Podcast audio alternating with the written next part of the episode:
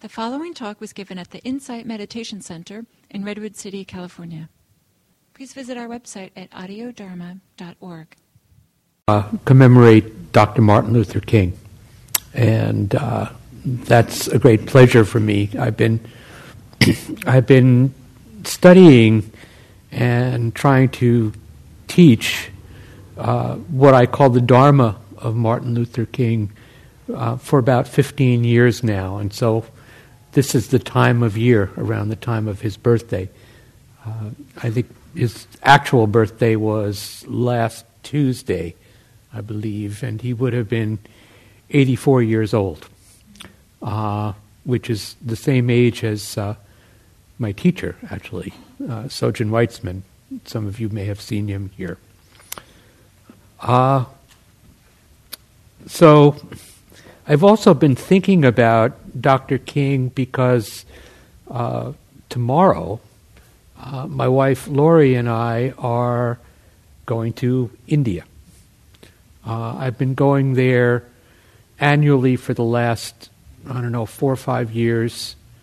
Uh, and mostly there, I'm involved with uh, a community of uh, Dalit or ex untouchable Buddhists, uh, mostly in Maharashtra, uh, and particularly involved with a school in Nagpur that's called it's called Nagaloka or the Nagarjuna Training Institute, and it brings together young people for a year of training in meditation. They meditate twice a day.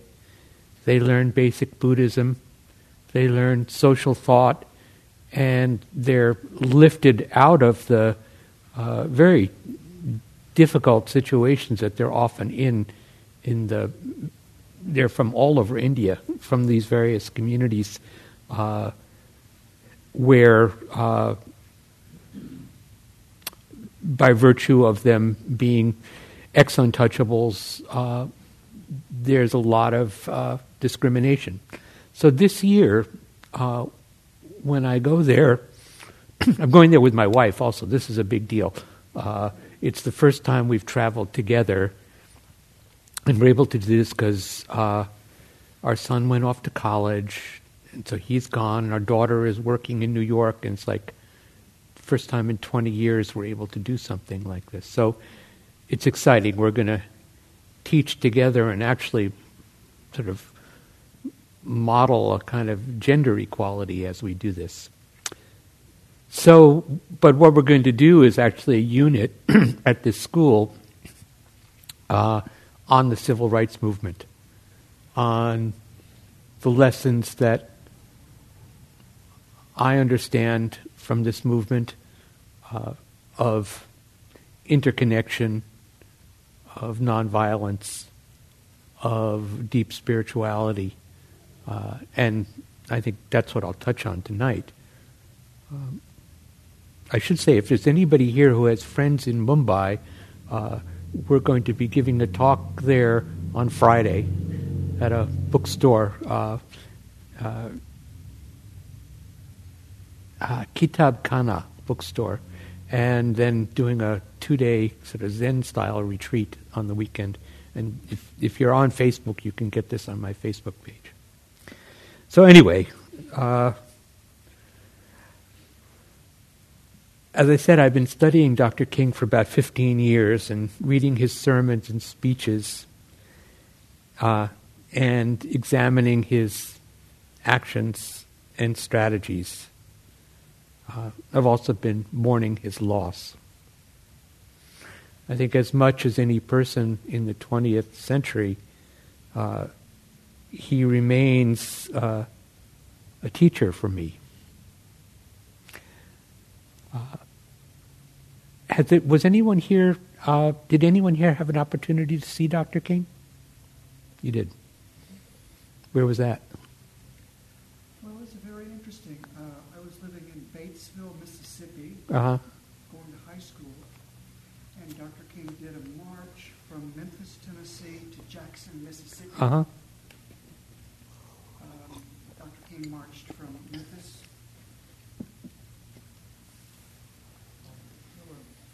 The green line is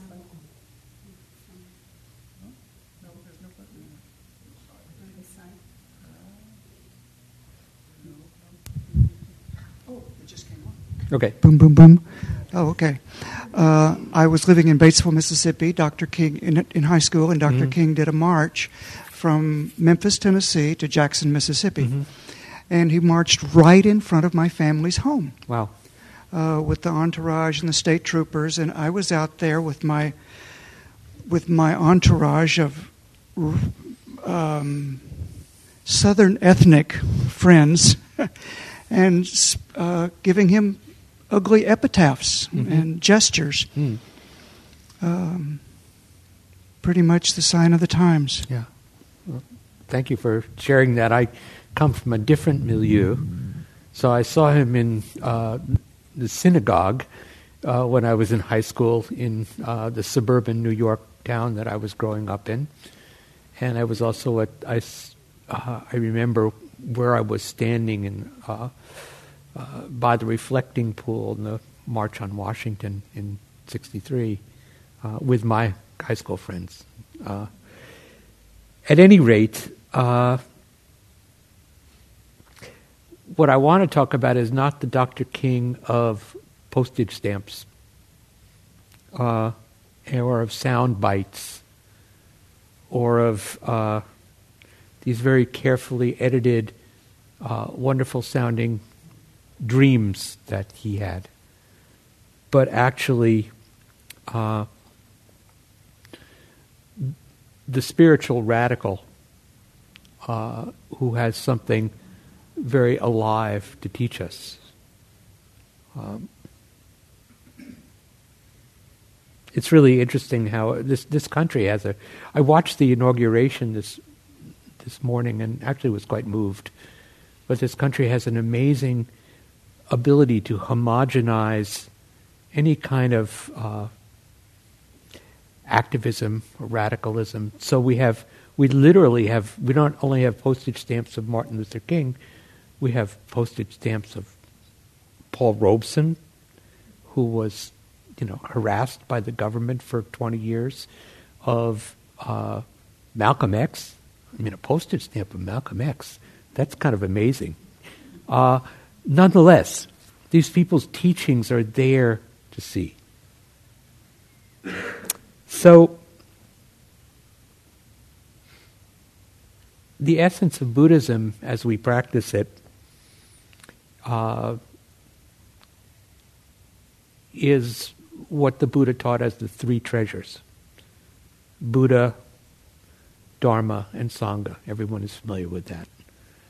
Uh, so we can understand Buddha as, if we want to think about it broadly, as our own enlightened nature. Each one of us embodying the Buddha, having that quality and capacity within us. And the Dharma, uh, Dharma has a wide variety of meanings, but we can think of it broadly as the teachings, in a sense, uh, a description of how things really are. Kind of uh, the teachings or, or the law, like the law of gravity. That's the way things are. That's a dharma. It's a dharma teaching in a sense. And then sangha, you could refer to it narrowly as uh, the community of monks and nuns. Uh, do you use the word sangha here? As the community of practitioners, right? Or as the community of all beings? So I like to look at Dr. King through that through that lens. He was a Christian, obviously, a Baptist minister, but by inclination and education, he was what you might call an inclusivist, uh, which means that he saw the workings of what he understood as divinity in each being, irrespective of the religious tradition or ethnic background that they came from. Uh, in 1954, early in his preaching career, in 1954, he was 25. He said, all that has just been all that has been said concerning the spiritual element in man gives backing to the Christian contention that man is made in the image of God. Man is more than flesh and blood. So seen through his own background and his own understanding, we are, we represent God, if you will, Buddha and Bodhisattvas. Each person, each being, even that being, as he came to see, who he might perceive as an opponent or an enemy, those who may have been contemptuous of him. And he did everything he could not to fall into contempt for them. So, in our Buddhist teachings, we say all beings are Buddha. It's very close to what Dr. King was saying.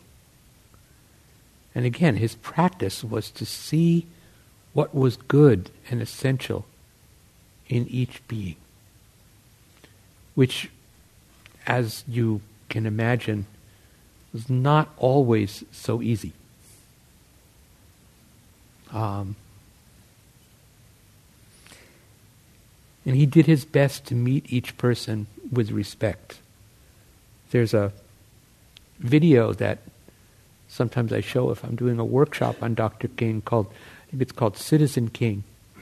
And you see him in a tremendous variety of circumstances, uh, meeting each people, each person with respect. And it reminds me, there's some videos of uh, my teacher's teacher, and Gil and I share this root teacher in, in Sojun Roshi and Sojun Roshi's teacher was Suzuki Roshi. Uh, some of you probably have read Zen Mind, Beginner's Mind. There's some videos that are going around that were shot in the, oh, probably about 67 or 68 um, for a television program. And it shows, uh, I don't know what the circumstance was, but I think Suzuki Roshi was driving down to Tassajara. And he, they stopped at a gas station and he got out of the car, and there were these kind of shirtless uh, young guys hanging out at the gas station, you know, pumping gas and talking around, probably like you and your friends as you, and and so they came, they come up to him, and there's no sound, so you can't see what's happening, and he just starts talking with them, and you can see their body language change. This, I think, is, is the gift that Suzuki Roshi had, which I suspect is uh, very much like the gift that Dr. King had the gift to really see what was good in people and to communicate that he saw that. And when you communicate that, you put people at ease. Um,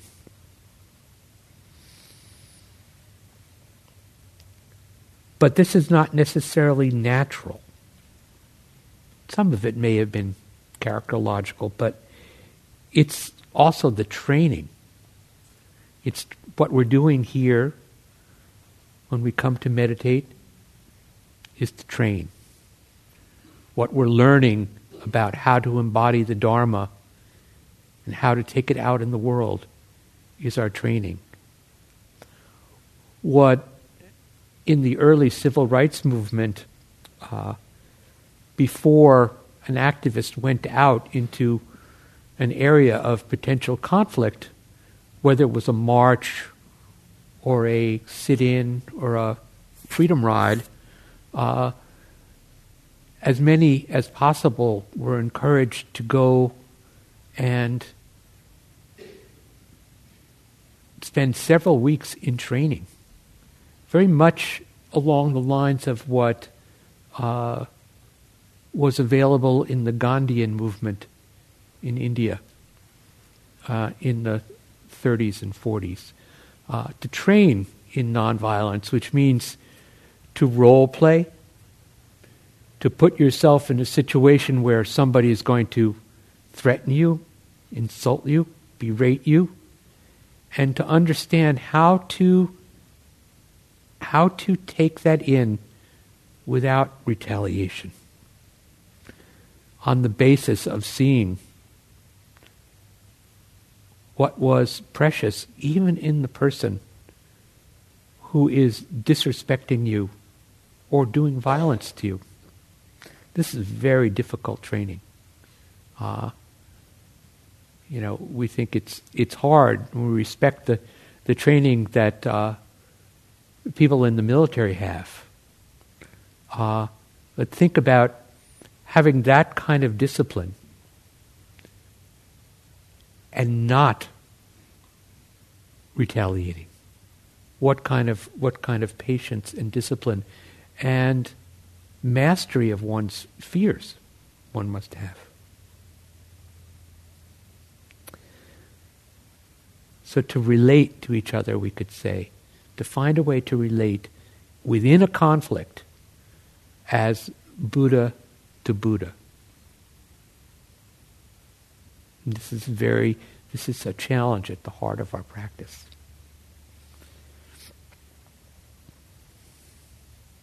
So Dr. King, his Dharma, for me, unfolds in much of what he did and what he said in the early 1950s. Uh, in graduate school, he studied Buddhism, actually. I found a paper, you know, and the Stanford site has a, there's a Stanford site of, it's the repository of Dr. King's papers, and uh, they have incredible stuff on there. And I found a, a paper that he wrote on uh, Mahayana Buddhism. Uh, and it's, in its conclusion, he writes uh, approvingly Buddhism became a religion for the layman as well as for the monk. The emphasis on fleeing from the world was replaced by a desire to live in the world while yet being not of the world. Um, this is what he wrote in graduate school. But his mature vision is rooted in what I see as one of the Buddha's great discoveries. In the first day, days of his awakening, uh, the Buddha had insight into the workings of what we call dependent origination. Is that familiar to some of you? You learn all this stuff, right? Uh, good.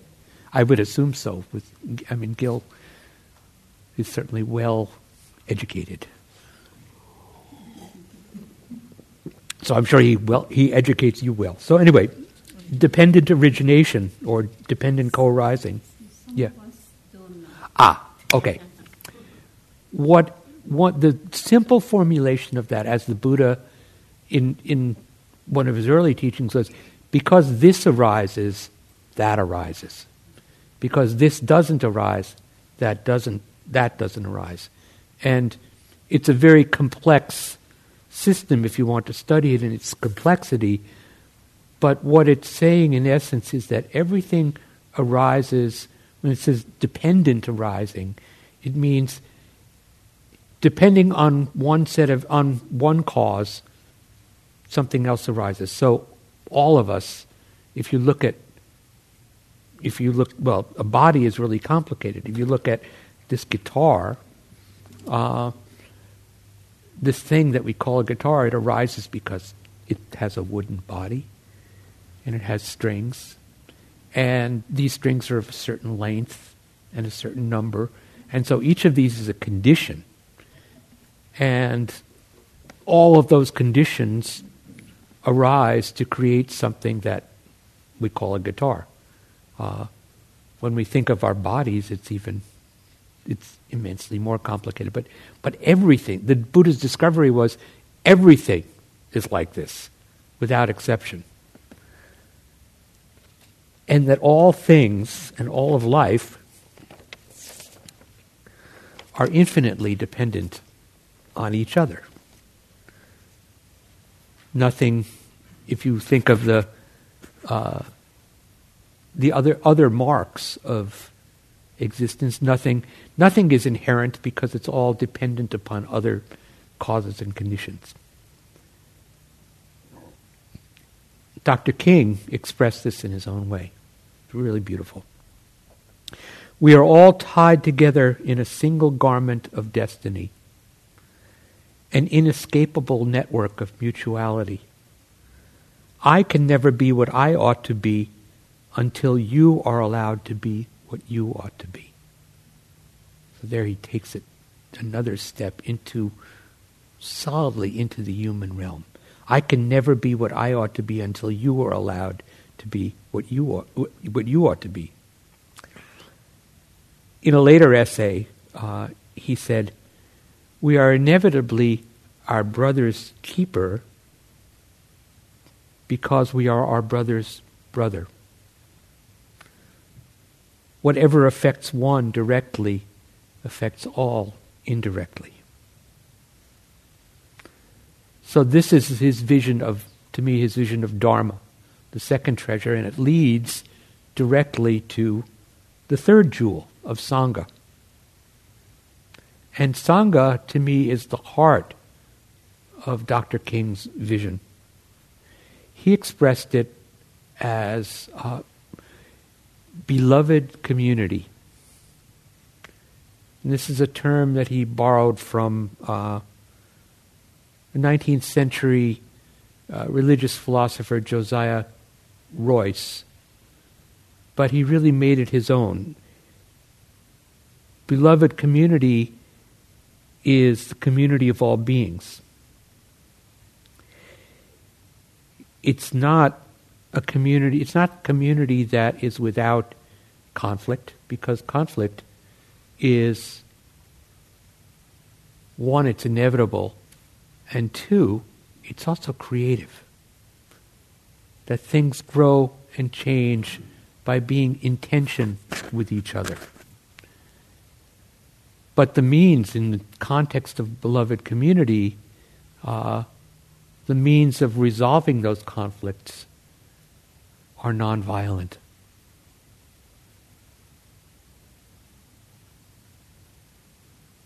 The nonviolence is based on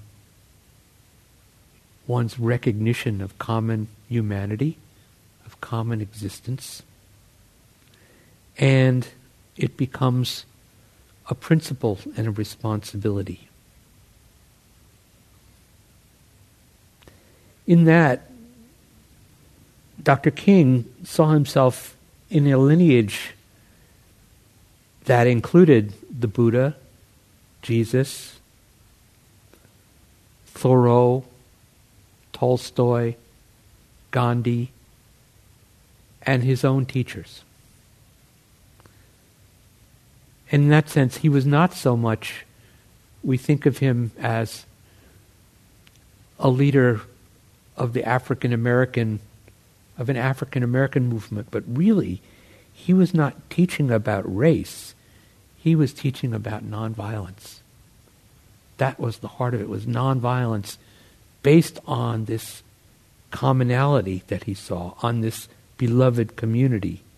Uh, in a sense, in Buddhist terms, uh, sometimes it's referred to as the Pure Land. In the Gospel of Matthew, it's that shining city on the hill.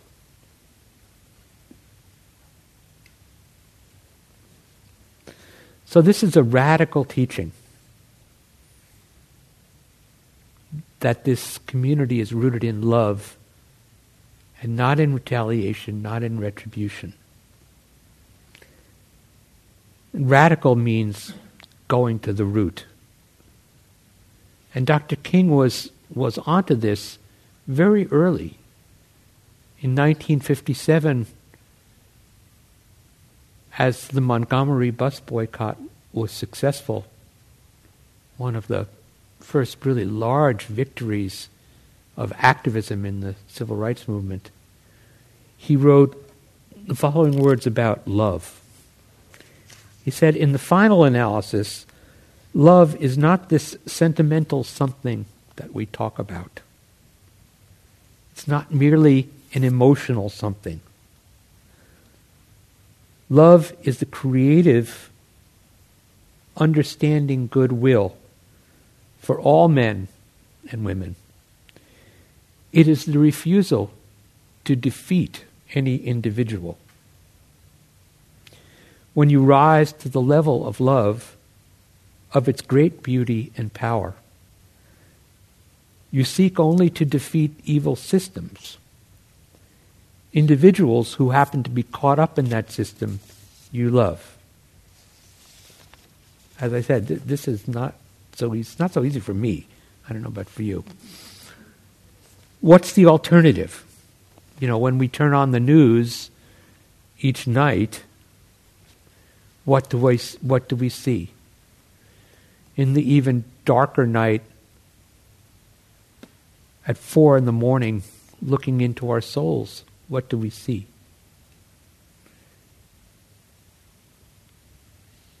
And he wrote further hate for hate only intensifies the existence of hate and evil in the universe. If I hit you and you hit me, and I hit you back and you hit me back, and we go on, that just continues ad infinitum. It just never ends. And then he says, somewhere somebody must have a little sense. And that's the strong person. The strong person is the person who can cut off the chain of hate, the chain of evil. Somebody must have religion enough and morality enough to cut it off and inject into the very structure of the universe that strong and powerful element of love. I really, that line gets me every time. Uh, inject into the very structure of the universe that strong and powerful element of love. So, tonight, tomorrow. Uh, what I really hope is to continue to be reborn moment by moment, day by day, uh, as a sort of as a card carrying member of the beloved community. Uh, and to be part of that with all of you. It's not really so dramatic, although it is revolutionary. Uh, this is what Obama Obama today was talking about. He used the word "we" a lot. He used the word "together" a lot. That's what sangha is. Sangha is uh, the manifestation of this dependent co-arising of just working together. So I hope that we can do this.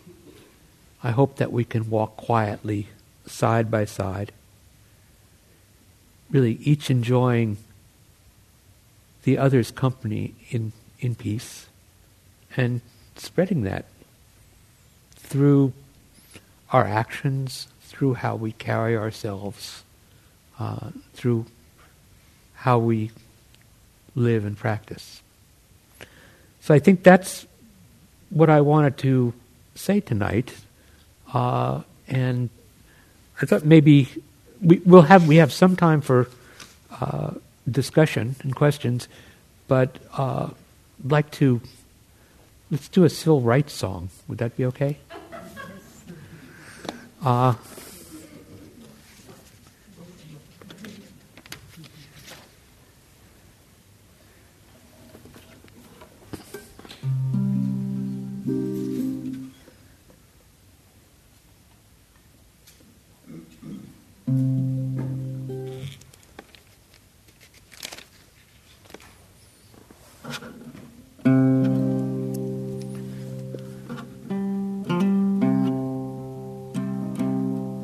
Ain't gonna let nobody turn me round, turn me round, turn me round. Ain't gonna let nobody turn me round. I'm gonna keep on walking, keep on talking, marching down to freedom's land. You can sing that. Ain't gonna let nobody turn me round, turn me round. Turn me round, ain't gonna let nobody turn me round. I'm gonna keep on a walking, keep on talking, marching down to freedom's land.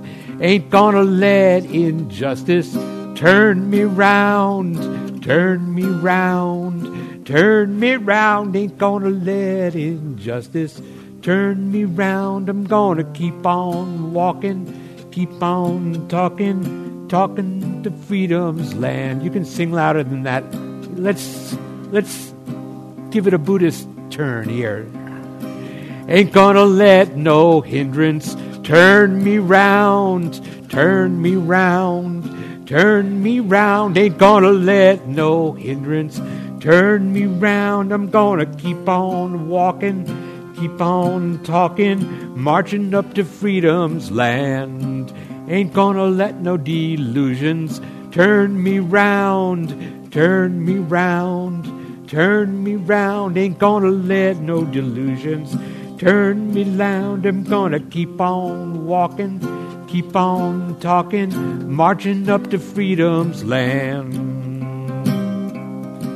I'm gonna not, ain't, let's see, ain't gonna let no violence turn me round Turn me round, turn me round, ain't gonna let no violence turn me round. I'm gonna keep on walking, keep on talking, marching up to freedom's land.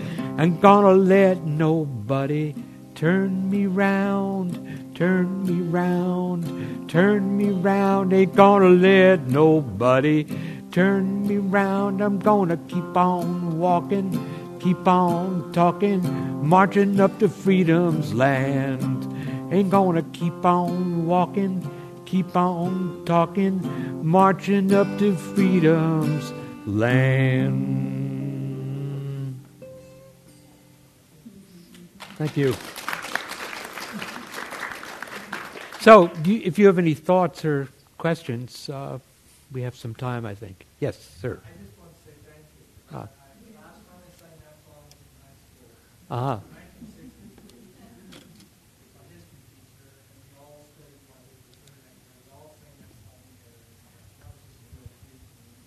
Great. Well, you're in my generation. Yeah.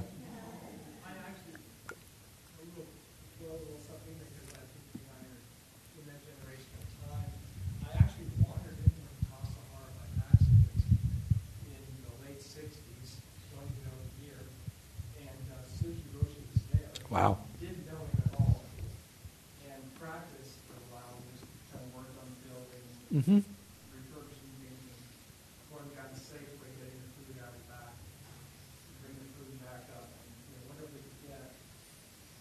just listening to you, and I just so much so. I just I show that for nine, you show that for all of you. Yeah. yeah, it's yeah. Well, this is this is what I think. You know, we had a one day sitting at at Berkeley in Berkeley yesterday, and it's like yeah, we just show up and we create community where we are. This is really this remarkable thing that the practice brings brings us together that way. Other thoughts or questions? Yes, sir.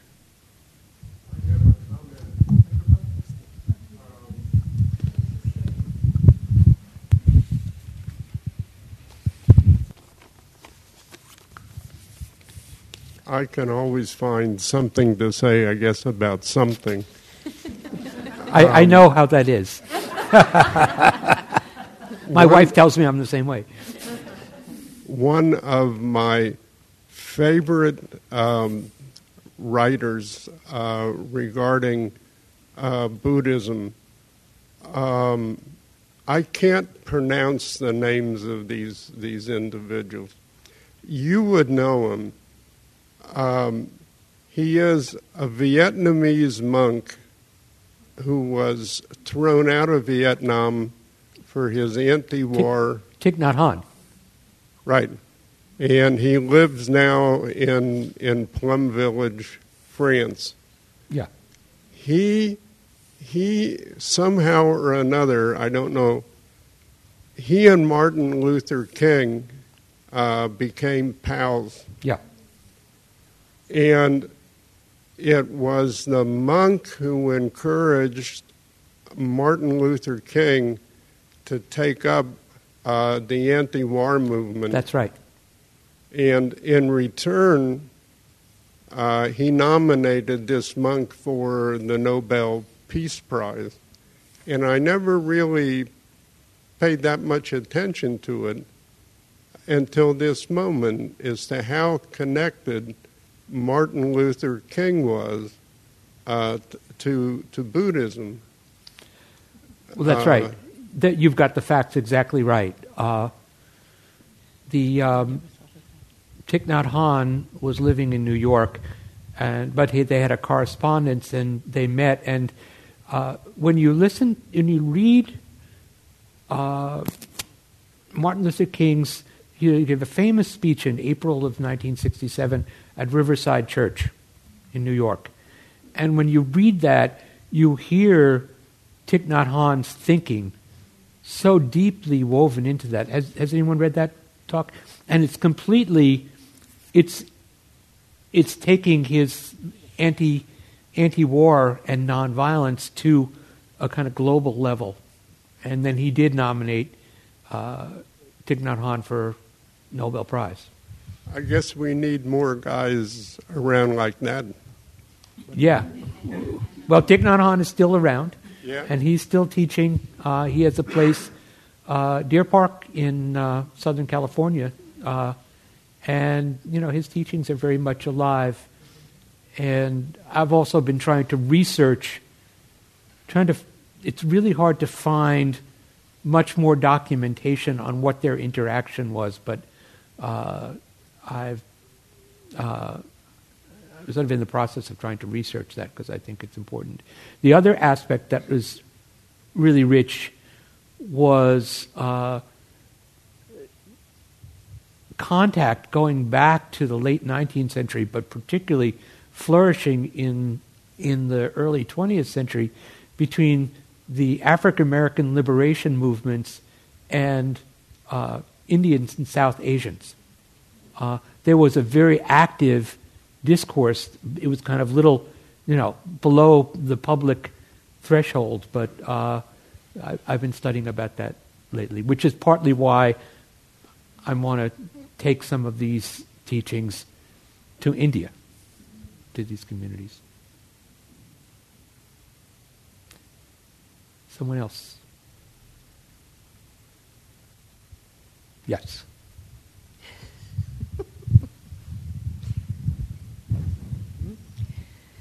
We both um, tutored at uh, Hoover Elementary School based on what Gil said last Martin Luther King Day, where he told us about a school just a mile or so away from here that, um, you know, 70% of the kids live below poverty level. So this guy was great. He came almost every day. Um, we might be doing that again in the spring and so, if anybody is interested, they could speak to us. Um, and I just wondered, where would you I mean, how can we become more involved in our community in a gentle way to kind of carry this work on? Just what you said. I mean, that's the thing. You don't. I'm kind of. I'm an internationalist. There's no reason to go to India.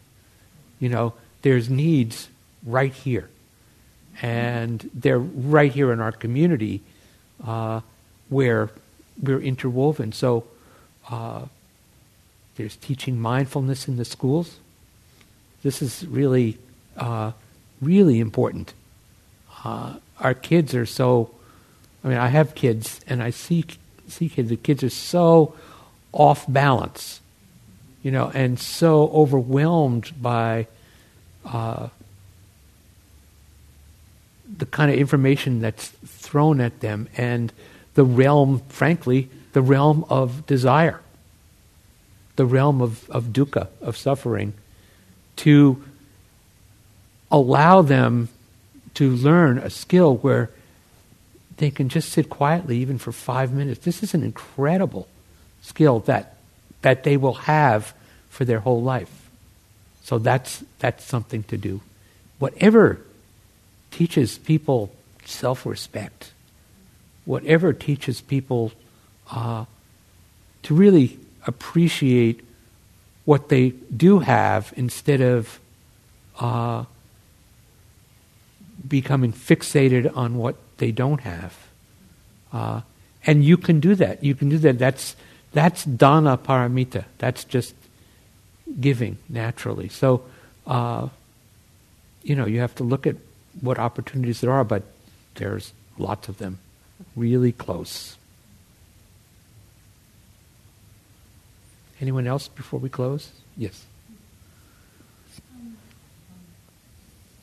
based on the Four Noble Truths, Mm-hmm. cause of suffering is clinging, right? That's one Or way to put it. Yeah, Mm-hmm. one way. So if if there is suffering, I should look for the clinging behind of it or the cause of it Yes. or the desire. That and and I I think it's in the heart of Silicon Valley. It's hard to find that because it's there is so much going on and so much competition that to let go you get really behind. And then um, so you really have to be aware of these principles not to get caught Yes. in the game. I think for most, yeah, I think for most of us, very likely there's some people in this room who were born into a Buddhist tradition, but most of us, many of us here, came to that because we became aware of uh, our suffering. And Buddhism is very simple. Buddha said, "I teach about suffering and the end of suffering." Uh, and it's like I heard that, and I thought, "Oh, I think I need that. That's why it's why you're here. This is what we're learning to do. absolutely Right. that's why i'm here So it's you know, if we could flip a switch or take a pill, you know, that would be great, but it doesn't work that way. You you actually have to go through a period of transformation. This is what again, this is what Gandhi was teaching to uh, his followers. It's what Dr. King was teaching. It's not just a question of flipping a switch and changing your mind. It actually has to be cultivated, and so we're cultivating it. Is it is it the same as detachment? Um, I I would rather say uh, I'd rather use the term transparency. In other words, if I look at uh, what my desire is, you know, uh, can I see through it?